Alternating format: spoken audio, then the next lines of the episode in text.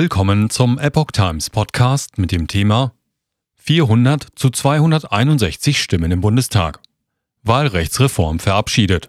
Künftig höchstens 630 Abgeordnete. Ein Artikel von Patrick Reitler vom 17. März 2023. Der Bundestag hat mit einer klaren Mehrheit die lang erwartete Wahlrechtsreform verabschiedet. Demnach wird die Abgeordnetenzahl auf 630 begrenzt und die 5%-Hürde zwingend. Die Chancen für kleinere Parteien und Direktkandidaten sinken. Union und Linke wollen das Bundesverfassungsgericht anrufen. Der Bundestag hat nach jahrelangen Streitigkeiten eine Wahlrechtsreform nach Ideen der Ampelregierung beschlossen.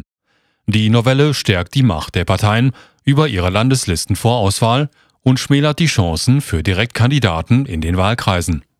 Das Parlament folgte damit einer Aufforderung des Bundesverfassungsgerichts, das die aktuelle Praxis der Sitzverteilung im Bundeswahlgesetz schon vor Jahren als verfassungswidrig bemängelt hatte. Die Reform wurde mit 400 der 684 abgegebenen Stimmen angenommen. 261 Abgeordnete lehnten die Novelle ab. Es gab 23 Enthaltungen. Nicht alle 736 Parlamentarier nahmen teil. Das neue Wahlrecht soll schon mit der nächsten Bundestagswahl gelten. Diese soll regulär im September 2025 stattfinden. Die Unionsfraktion und die Linke wollen die Durchsetzung verhindern. Sie kündigten an, vor das Bundesverfassungsgericht zu ziehen. Der im Vorfeld angekündigte Vorschlag des Unionsfraktionsvorsitzenden Friedrich Merz, nachdem sich alle vor der Abstimmung lieber noch einmal zwei Wochen Bedenkzeit nehmen sollten, wurde abgeschmettert. Kurzfristige Ergänzungen führten zu Unmut bei der Opposition. Die Ampelreform zur Änderung des Bundeswahlgesetzes und des 25. Gesetzes zur Änderung des Bundeswahlgesetzes war vom Ausschuss für Inneres und Heimat erst am 15. März noch einmal geändert worden. Nur zwei Tage vor der Abstimmung hatte der Ausschuss zum Ärger der Oppositionsparteien unter anderem die Erhöhung der Mitgliedszahl des Bundestages von 598 auf nun 630 eingearbeitet und die Grundmandatsklausel gestrichen. Die Abschaffung von Überhang- und Ausgleichsmandaten hatte schon vorher Eingang in die Ampelvorlage gefunden, ebenfalls gegen die Interessen der Opposition. Unterm Strich bedeutet die Reform laut bundestag.de, dass künftig nicht mehr alle Direktkandidaten, die in ihren Wahlkreisen die meisten Erststimmen gewinnen, automatisch in den Bundestag einziehen dürfen. Maßgeblich ist nun allein die korrekte Umsetzung der Zweitstimmen bei strikter Einhaltung der 5%-Klausel.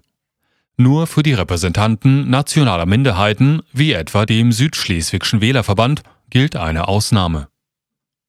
CSU muss künftig bangen und damit auch die CDU. Der Christdemokrat Thorsten Frei hatte seine Ablehnung des Konstrukts bei der vorgestellten Plenardebatte mit einem Beispiel illustriert.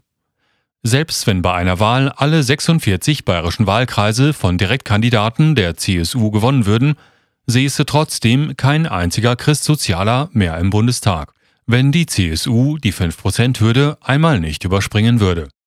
Bis zu 9 Millionen Wählerstimmen könnten so am Ende wertlos bleiben. Freis Einwand scheint nicht unbegründet. Bei der Wahl 2021 hatte die CSU lediglich 5,2 Prozent geholt.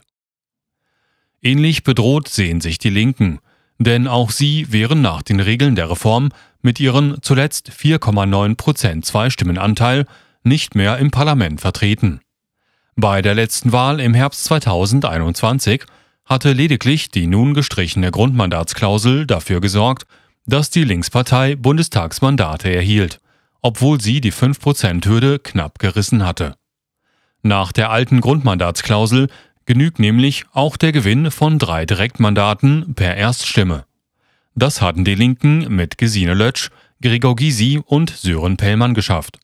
Und so durften nicht nur ihre drei Wahlkreissieger, sondern weitere 36 linken Bewerber im Plenarsaal Platz nehmen und gemeinsam eine eigene Fraktion bilden.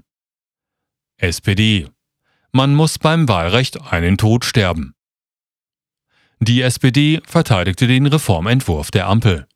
Dirk Wiese, der stellvertretende SPD-Fraktionsvorsitzende, betonte, dass es keinen verfassungsrechtlichen Anspruch auf einen Bundestagsplatz für Wahlkreisgewinner per Erststimme gebe.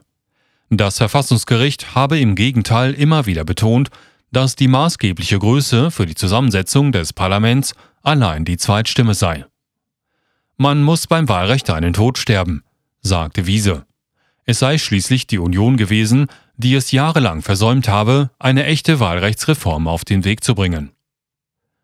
Nicht jedem Wahlkreissieger wird mehr ein Platz garantiert. In Zukunft erhalten also nur noch so viele Parteienvertreter einen Sitz, wie es wirklich dem Zweitstimmenergebnis entspricht, und zwar unter strikter Beachtung einer Höchstgrenze von 630 Abgeordneten und der 5%-Hürde. Stellt eine Partei in einem Bundesland mehr Wahlkreissieger, als in ihrem Zweitstimmenergebnis entspricht, sollen in der Reihenfolge ihrer Ergebnisse bei den Wahlkreisstimmen entsprechend weniger von ihnen bei der Mandatszuteilung berücksichtigt werden, heißt es zur Erklärung auf den Seiten des Bundestags. Überhang und Ausgleichsmandate passé. Die Zahl der Bundestagsabgeordneten hatte sich in den vergangenen Legislaturen immer weiter von ihrem ursprünglichen Sollwert 598 entfernt. Aktuell gibt es 736 Parlamentarier. Das war der seit 2013 geltenden Regelung zu Überhang- und Ausgleichsmandaten zu verdanken. Diese fußte zwar ebenfalls darauf, dass die Sitzverteilung nach dem Anteil der Zweitstimmen zu bemessen ist, hatte aber eine Partei mit ihren Erststimmen mehr Wahlkreise und damit mehr Direktmandate gewonnen, als ihr nach Zweitstimmenergebnis zustand, durften die übrigen Parteien zusätzlich so viele Abgeordnete entsenden, bis das Kräfteverhältnis wieder stimmte. Der Überhang einer Partei wurde also mit Ausgleichsmandaten kompensiert. Der alte Sollwert von 598 Abgeordneten basierte auf dem Ansatz, dass das Parlament sich je zur Hälfte aus 299 Direktmandaten und 299 Listenmandaten zusammensetzen sollte, die die Parteien vorab bestimmen konnten. Den Ausschlag für die prozentuale Zusammensetzung des Parlaments gab auch hier grundsätzlich die Zweitstimme, wie es das Bundesverfassungsgericht zwingend vorsieht.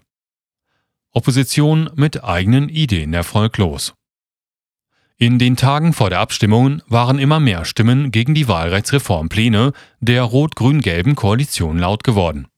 Der frühere Bundestagspräsident Wolfgang Schäuble beispielsweise hält nichts davon. Hier wird ein System geschaffen, das auf Täuschung und Enttäuschung des Wählers ausgelegt ist. Ihm wird suggeriert, er könne seine Wahlkreiskandidaten direkt wählen. Dabei wird der Kandidat am Ende womöglich gar nicht ins Parlament gelangen sagte Schäuble in einem Gespräch mit den Nachrichtenmagazin Spiegel. Er sehe in dem Gesetzentwurf der Ampel eine Irreführung der Wähler und einen gezielten Angriff auf die CSU und damit gegen eine Partei, die seit 70 Jahren unsere Demokratie im Parlament maßgeblich mitgestaltet hat, sagte Schäuble. Auch verfassungsrechtlich bestehe ein Problem. Das Vorhaben der Ampel müsse deshalb gestoppt werden. Falls dies im Parlament nicht gelänge, müsse die Union vor das Bundesverfassungsgericht ziehen. Das sehen der Unionsfraktionsvorsitzende und CDU-Chef Friedrich Merz und CSU-Chef Markus Söder genauso. Die Unionsfraktion hatte ebenso wie die AfD-Fraktion einen jeweils eigenen Reformentwurf eingereicht. Beide scheiterten. Die Linken legten sogar drei eigene Anträge vor, ebenfalls erfolglos. Wählerschaft geteilter Meinung. Nach einer Umfrage des Meinungsforschungsinstituts Forsa für das Trendbarometer von RTL und NTV glauben mit 64 Prozent der 1004 Befragten knapp zwei Drittel, dass ein verkleinertes Parlament die politische Arbeit verbessern würde. Gleichwohl hätten nur 43 Prozent das Wahlrecht dafür ändern wollen. 46 Prozent seien mit dem Status quo des Wahlrechts einverstanden und lehnten eine Reform ab.